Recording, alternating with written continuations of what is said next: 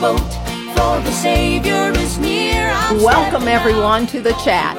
I'm coming to you from the beautiful city of Columbus, Indiana. My name is Nida Evans, and I am the host for the chat.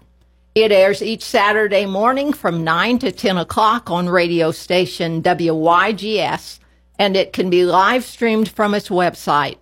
The chat is also available on Google, Apple, and Spotify podcasts. Today I'm chatting with Kate Michel. Kate is a wife, mother, missionary, and leader in a nonprofit media ministry in Haiti. She has a bachelor's degree in international business and a master's in communications.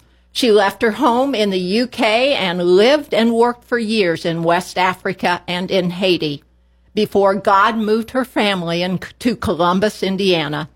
She shares how God has met her in her deepest need, particularly in her daughters and her own mental health journey. We'll be right back with the chat. I'm stepping out, out of the boat, for the Savior is near. I'm stepping out, cause he wrote. I'm stepping out, out of the boat, for the Savior is near. I'm Today I'm chatting with Kate Michel. Kate is a wife, mother, missionary, and leader in a nonprofit media ministry in Haiti. She has a bachelor's degree in international business and a master's in communications. She left her home in the UK and lived and worked for years in West Africa and in Haiti before God moved her family to Columbus, Indiana. She shares how God has met her in her deepest need, particularly in her daughters and her own mental health journey.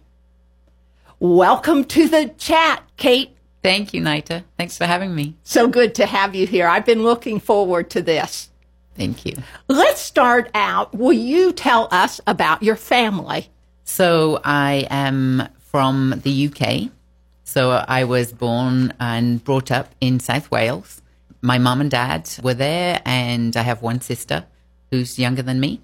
So, that was my kind of place of origin. I'm now married to Storley, who is from Haiti. We have been married 20 years and we have two beautiful daughters, Hannah, who is nearly 18, and Esther, who just turned 16. A family of four. How exciting. Yes, absolutely. Will you tell us a little bit about the work you have done and what you're doing now? Sure. So I graduated college with a degree in international business and just wanted to use my gifts and abilities to serve people. And I started working for World Vision, which is an international Christian relief and development organization. I worked in their supporter communications department of doing magazines for supporters. And then I got an opportunity to go to Africa and worked as a journalist and photographer in West Africa for three years. Ended up working for World Vision in Haiti as well, a total of 12 years altogether. And my current position is with the ministry that my husband and I lead, which is 4VEH, the Evangelistic Voice of Haiti, a radio and television ministry that's been on the air in Haiti since 1950. So I serve as the communications and fundraising director. So I have the joy of searching for and sharing the stories of how God is at work through this ministry and how people can pray and give and be a part of what God is doing in Haiti. This really sounds exciting that you would get to serve God in such an exciting way. It is. I mean, there's there's lots of uh, not so exciting moments, but I am just amazed at what I get to do, and especially hearing from listeners in Haiti who speak of how God has, you know, used the ministry to to help them maybe in a time of crisis or a time of where they needed encouragement or just day to day helping them grow in their faith, helping them learn how to take care of their families. 4VEH is such a part of people's lives in Haiti, and I'm just thrilled that I get to be a part of that. Let's get into your testimony. When did you come to know Jesus? So I was brought up, especially when I was very young, going to Sunday school as a kid. And then we moved and didn't go to church anymore. But I had friends who invited me to the local youth group when I was 15. So the church was just up the hill from where we lived. We lived almost at the top of the hill, and the church was right at the top. And uh, a small community church. And that's where I first remember hearing the gospel. Even though I'd done Sunday school and I, I knew some of the stories, but that's where I remember hearing the gospel. I went to youth group. I ended up pretty quickly going to uh, both Sunday morning services, Sunday evening youth group, and and then within a few weeks there was a, a youth retreat, and I went to the youth retreat, and then came home, and on the Monday night, I remember realizing that I couldn't sit on the fence where Jesus was concerned. I was either for him or against him, and I decided that I needed to accept what Jesus had done for me and commit my life to him. And uh, I remember just after that, you know, looking in the bathroom mirror and just being overwhelmed by God's love for me. That was when I was 15.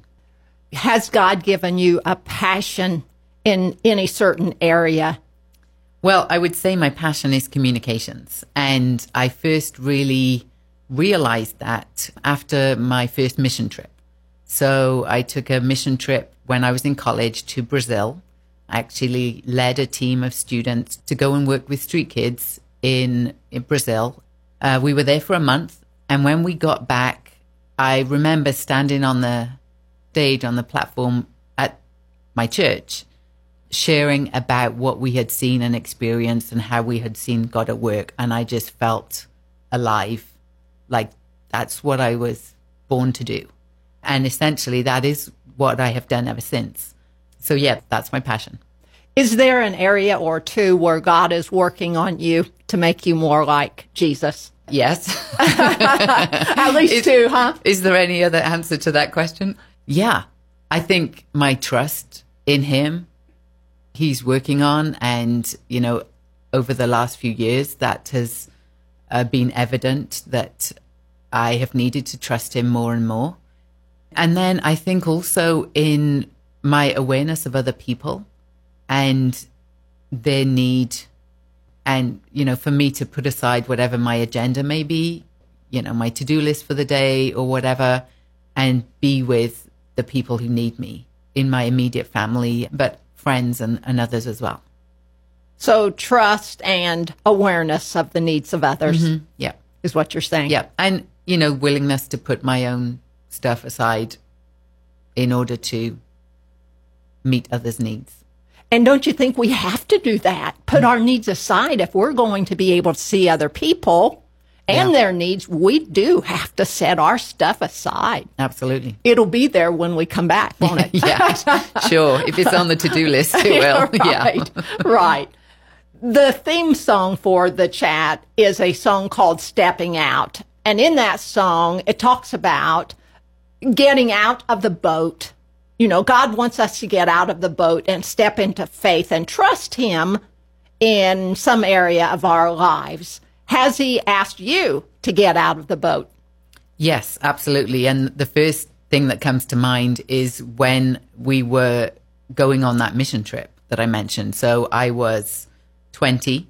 I remember the night before, like there had been a series of, of events that had happened, things that had happened that made me sense that this is what God was calling me to do. And then the night before, I had my backpack all ready. And I just distinctly remember kind of getting nervous and like, what if I just don't go to the airport tomorrow? You know, what what if I just leave the backpack and cancel the plans because it's crazy going halfway across the world with a team of students with me to a place I've never been to and I don't speak the language, but you know. And then I remember feeling that if I didn't do this, I would be disobeying what God had called me to. And with that, I was not about to disobey what God had called me to. And so I jumped with both feet into the unknown, felt like I was jumping off a cliff. And that was the beginning of what has turned out to be my life as a missionary and living and, and experiencing what God is doing in the world. just think, had you not done that, you know, you wonder, would God lead you in another area mm-hmm. or would you have not, not at all ended up doing what he had planned for your life? Doesn't that make you wonder? Yeah, I mean, I'd have missed out on so so much blessing. Mm-hmm. That's that's what kind of speaks to me. Let's get into your prayer life. Is there a certain area in maybe in your home or any place where you do a lot of your praying? Where do you pray? I pray wherever I am. And that is, I mean, often I'm praying in the shower. I'm praying when I'm out walking. I pray in my car a lot. I pray at my desk. I pray in the kitchen. And sometimes those prayers are kind of short and sweet. Um, sometimes I'm on my knees in anguish or in intercession, praying for somebody. Sometimes those prayers are prayers of worship, and I've got my hands in the air. So, you know, I don't have one specific place that that's my prayer place. It it really depends where I am and, and what is happening. Although, um, you know, I do I do like to start my day with prayer and devotions. Mm-hmm. Uh, that is usually in one place, like in my living room somewhere. Mm-hmm. But again, that can depend on the day and what else is going mm-hmm. on and who else is up, that kind of thing. Will you take us through a day of your prayer life, starting when you wake up in the morning? Take us all through during the day and till we get to nighttime. Often when I wake up, the minute or two after I wake up, I am humming something in my head. And the humming is a worship song. I'm the first one up. So by the time I've taken the 10 steps down to the kitchen, I am humming do, do, do, do, do, do, do. For example, mm-hmm. that's Christ is my firm foundation. That's one of the songs that's been in my head a lot recently. That's how my day starts in that worship. And then as I go through my day, sometimes I sit down and I have um, I have half an hour or more of solid reading my Bible, doing some kind of study or devotional, praying for myself and my family and for others and for the ministry that we work with and for other issues going on. Sometimes it's uh, I look at the Bible app on my phone and I read the verse of the day and I share it with my family and on our group chat. And that's what I end up meditating on mm-hmm. or trying to meditate on during the day. Often days, you know, at work, there's prayer involved in in what I do, mm-hmm. which is a real privilege to be able to pray with people, to be able to pray for people in different situations at work. And then I would say kind of going on to evening and end of the day. Sometimes the end of the day is just like I'm so exhausted I fall into bed and it's just mm-hmm. like Lord thank you. Good night. and sometimes I have more time to go through the day and kind of pay more awareness to where I've seen God at work and to kind of praise him for those moments and then you know to pray for my children um, my husband as as I go to sleep they're either still doing homework or still working or maybe they're asleep already so just a time to pray for them at the end of my day Are there any prayers you pray specifically for yourself? you know I was thinking about this and I think the one that I pray every day is Lord help that's it Yeah. because it really depends on the situation, you know, what's going on for me personally, what's going on around me, and, you know, how I might need to respond to other people or other situations. So I, I think, Lord help is that's the prayer I pray every day for myself.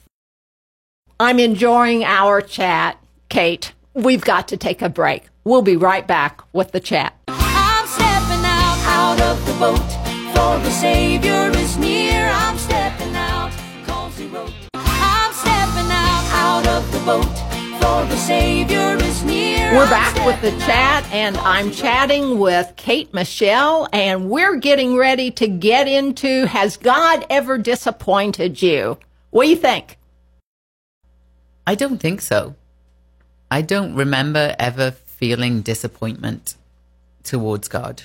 What I felt was if my prayers are not being answered in the way that I think they should be, it's because I don't know what His will is.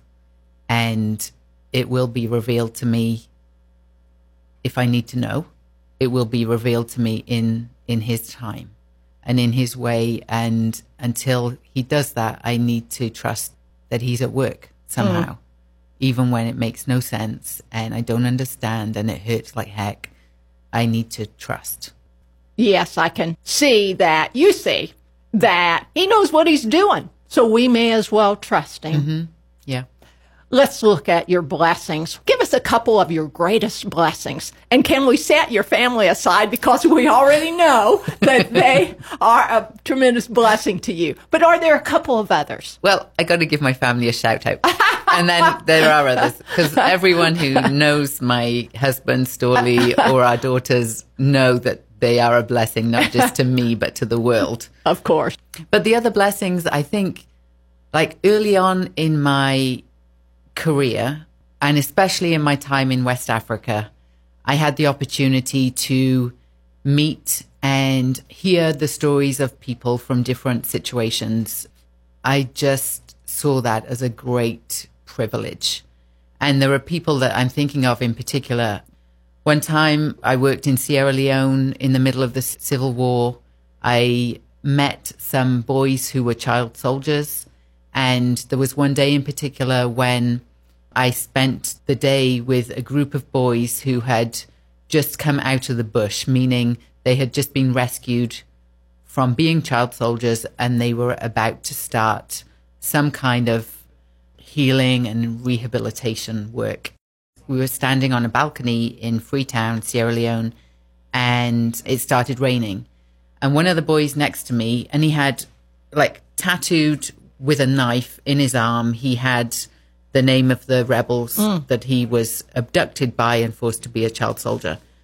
When it started to rain, he started wiping the raindrops off my arm. And it just touched me in such a way that here was this boy who had been abducted, forced to do terrible things during a civil war, and yet here he was just wanting to wipe the raindrops off my arm. And there were other situations where I heard stories.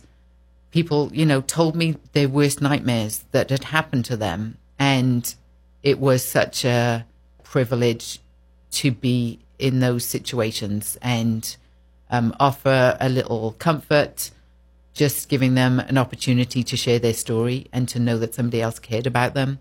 So that's one of the biggest blessings. And then probably I would say another blessing for me has been I can speak other languages. So English is my mother tongue. I speak French. I speak Haitian Creole. And if you count American, I also speak that fourth language. Let me see. Let me think about that one.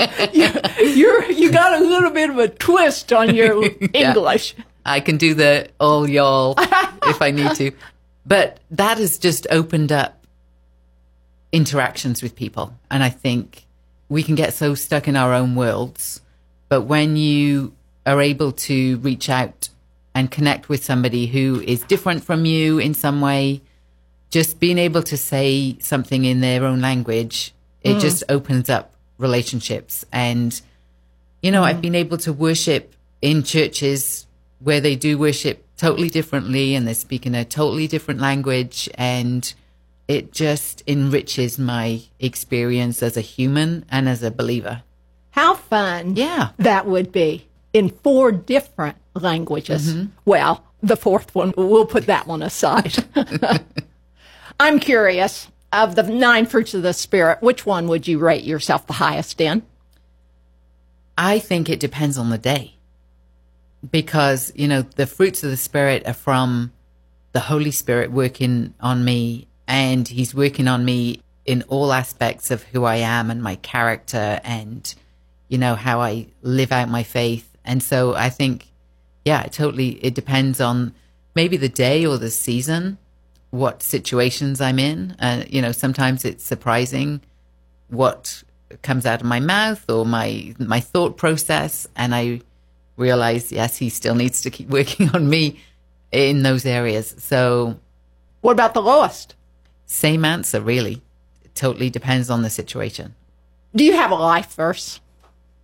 I don't have a specific life verse that I had from like an early age that is kind of mm. my mm-hmm. foundation for life, but there is a verse that really spoke to me when we moved to the US. Long story short, my husband's from Haiti, from Cap-Haitien. We met in the UK. We both thought we would be living and working in Haiti forever.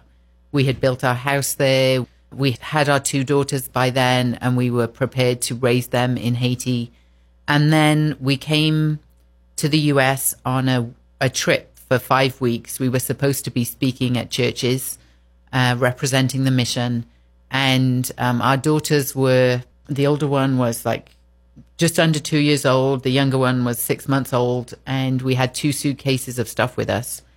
And we got through immigration at JFK and they said something about our passports and our green cards and basically said we needed to stay in the US permanently and become citizens before going back to Haiti.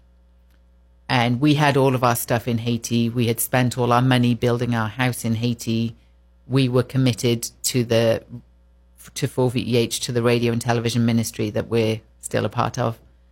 And I remember sitting in the baggage claim at JFK, bawling my eyes out because God had taken away what we knew, what we had committed to, and what I had, you know, I had sacrificed a lot leaving my family in the UK to go and live and work and raise my family in Haiti. Suddenly that was pulled out from under our feet. There is this incredible account in the book of Job where, you know, if you just read Job chapter one, it's like a gobsmacking chapter.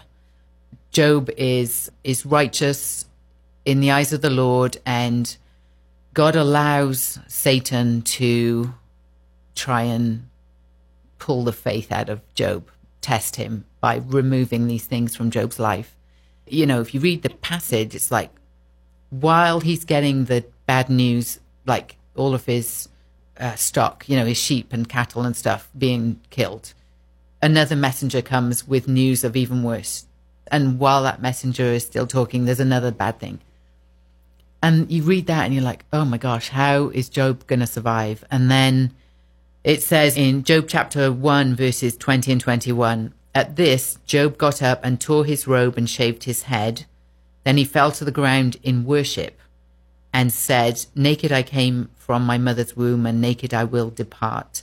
The Lord gave, and the Lord has taken away. May the name of the Lord be praised. And that verse um, led into, like, when we first moved here, like, we hardly knew anybody. We, we knew one family who actually invited us to come and stay in their house. That's how we ended up in Columbus. Uh, but we started going to Community Church of Columbus, which we are still members of. And one of the songs that the worship songs then was by Matt Redman called Blessed Be Your Name. And there's a bit in there that says, um, Every blessing you pour out, I'll turn back to praise. When the darkness closes in, Lord, still I will say, Blessed be your name. And I took that to mean for myself with these very specific things that have been taken away, I am going to out loud and to other people, as well as in my personal devotions, I am going to praise the name of the Lord. Mm-hmm. That was a pivotal moment for me. Mm-hmm. And so I think, you know, that has been a foundation that has just continued through the rest of my life is that whatever's going on, may the name of the Lord be praised because he doesn't change even though my circumstances may change. Well, I'd like to get into your devotion time. What's that like? It depends. Everything depends with you.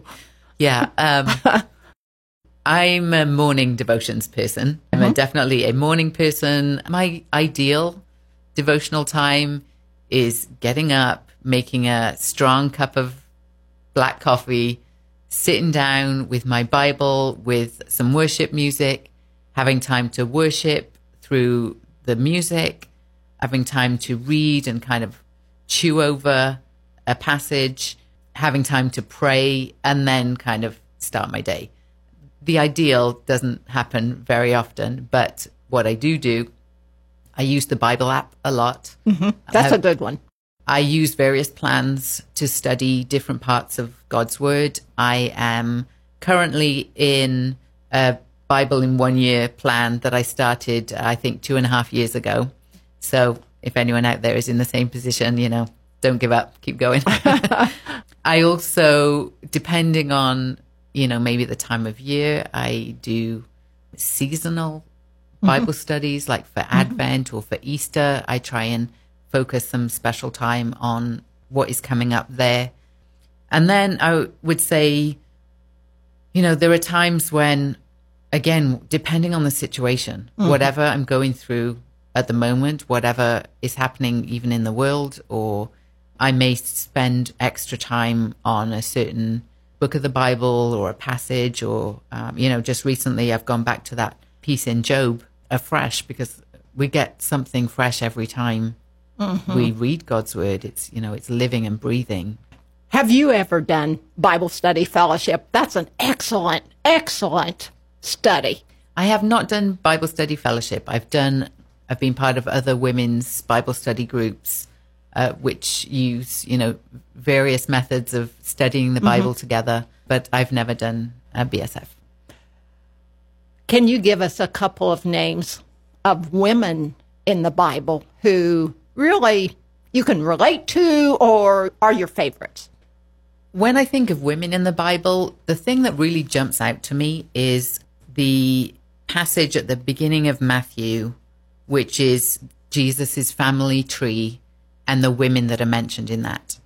And that always touches me that those women who, when you go into each of their stories, like you wouldn't pick any of them really as, you know, this is going to be the mother of the Lord. Mm-hmm. Like Rahab. Yeah. Who would think that? Yeah. So one after the other, they've all been in some kind of tricky situation. The fact that they've just mentioned that they are part of Jesus's family tree, he descended from them. That's no accident that it happened that way. It's no accident that it's included in the Bible so that we know. But it tells us very clearly that Jesus came for us who are messed up and in complicated situations and have had stuff happen that we wish they hadn't.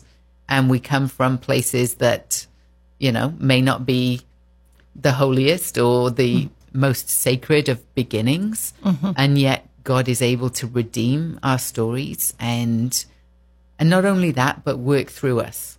So, you know, if you think of Rahab, like, would she ever have believed that the Messiah was going to be born mm-hmm. through her family line? It's like mind blowing.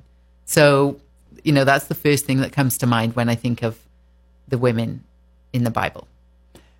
We've got to take another break, Kate. We'll be right back with the chat. I'm stepping out, out of the boat, for the Savior is near. I'm stepping out, cause he wrote.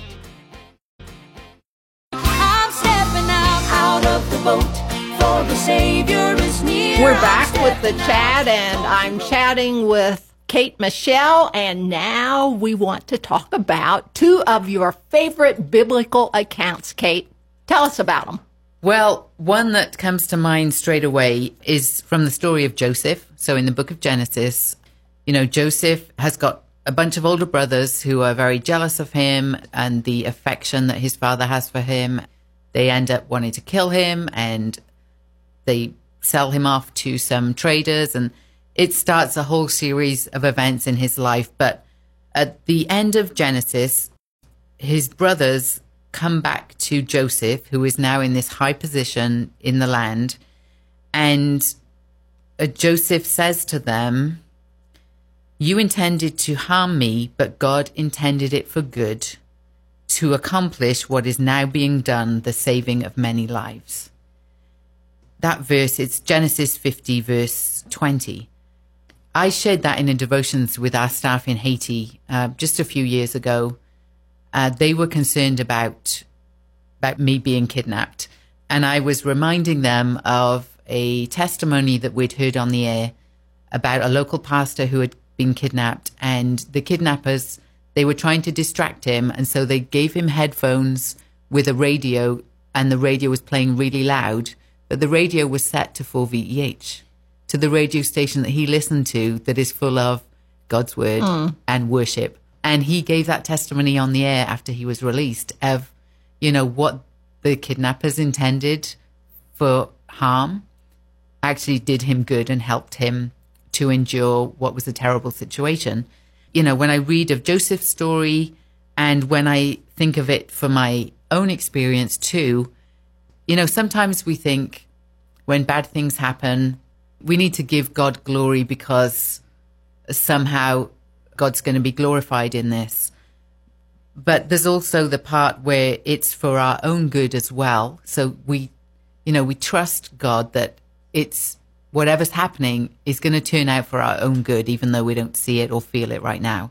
But then it's the last bit of that which really gets me because the situation for Joseph was that the land was in famine and what the brothers had done or the, the kind of series of, of events ended up physically saving the Jewish people because Joseph was in a place to lead and manage kind of the, the resources and, and help people get food in famine. So this verse about, you know, you intended to harm me, but God intended it for good to accomplish what is now being done, the saving of many lives. The saving of many lives is like my story, I don't know how God is going to use this, but it, it's not just for my good and it's not just for his glory, it's for the saving of many lives. And so I really pray that, you know, as I share some of my story, that will be true in that situation too. Good point. And you have one more?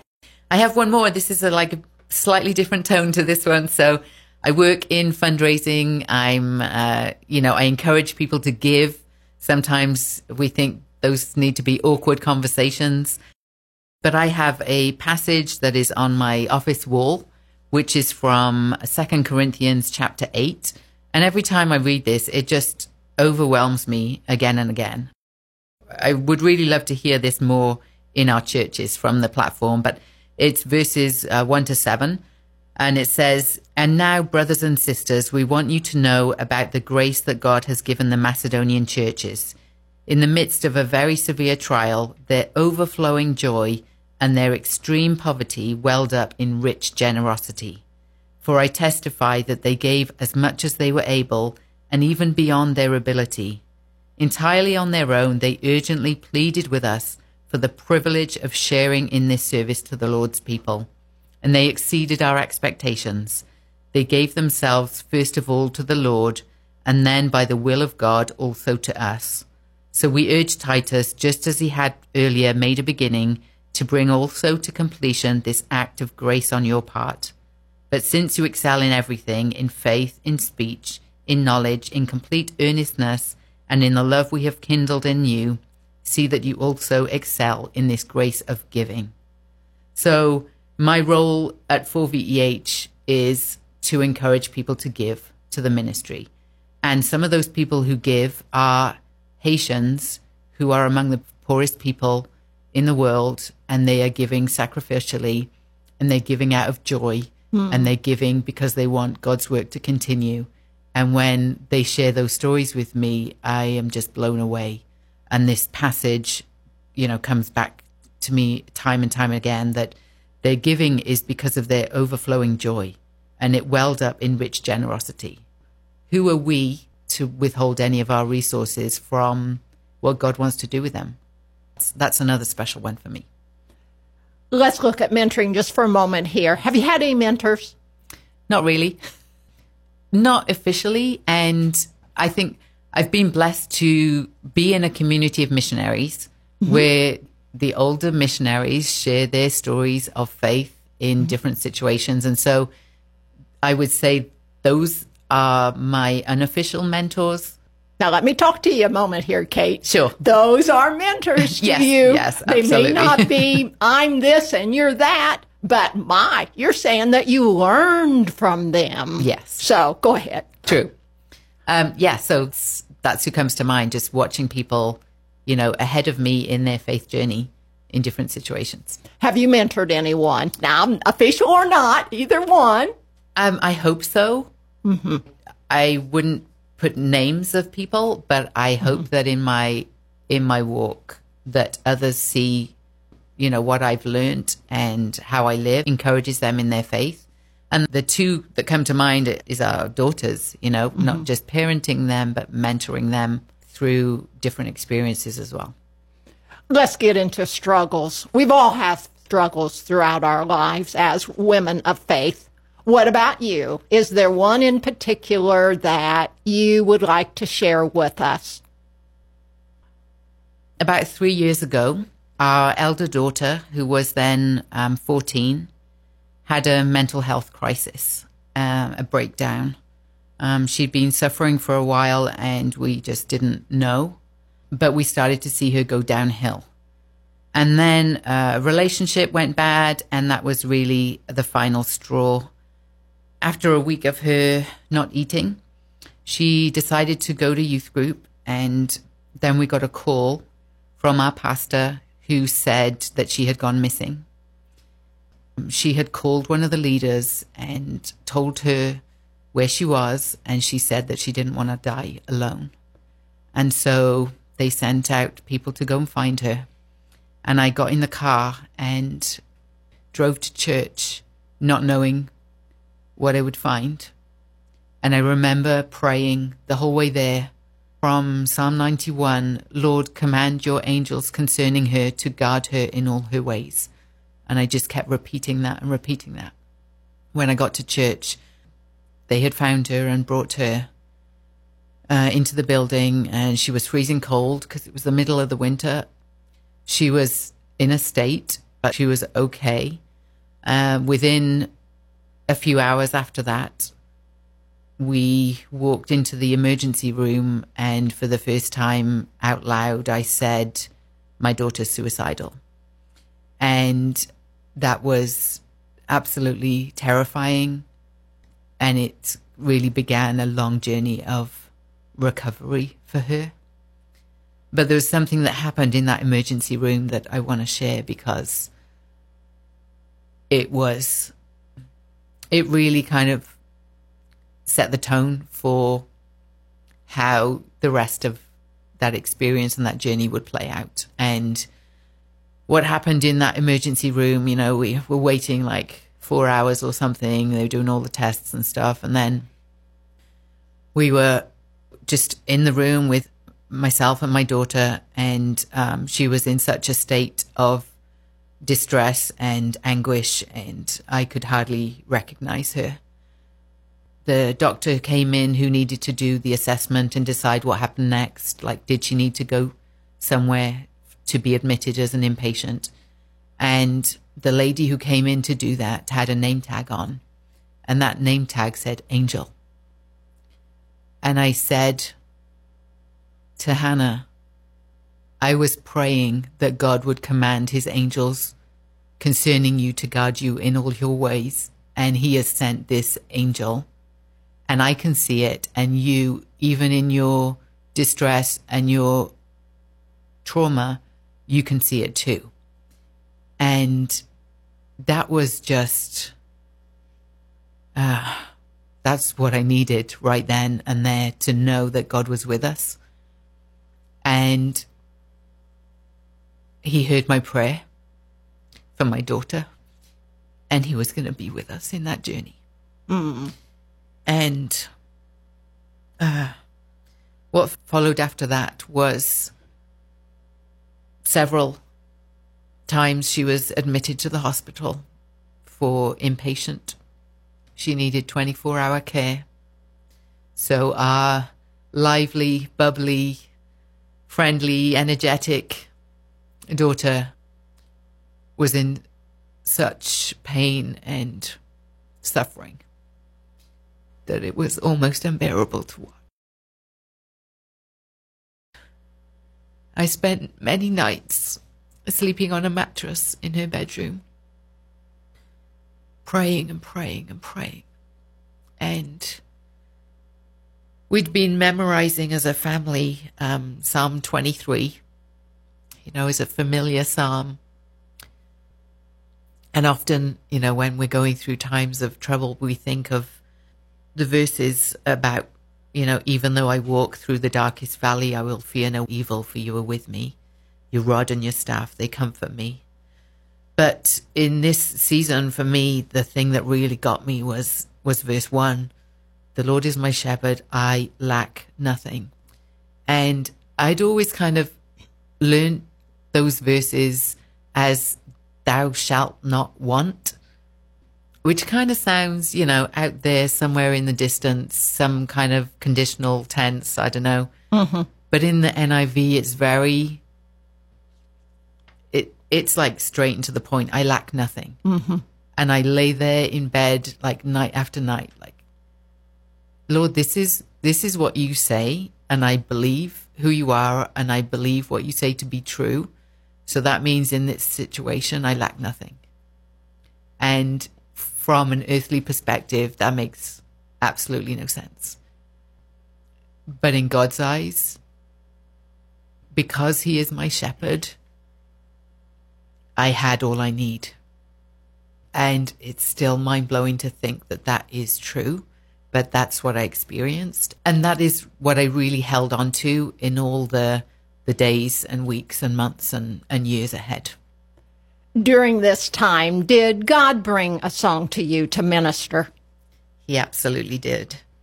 I hear God most clearly, oftentimes through songs. And in this situation, the song is uh, Battle Belongs by Phil Wickham.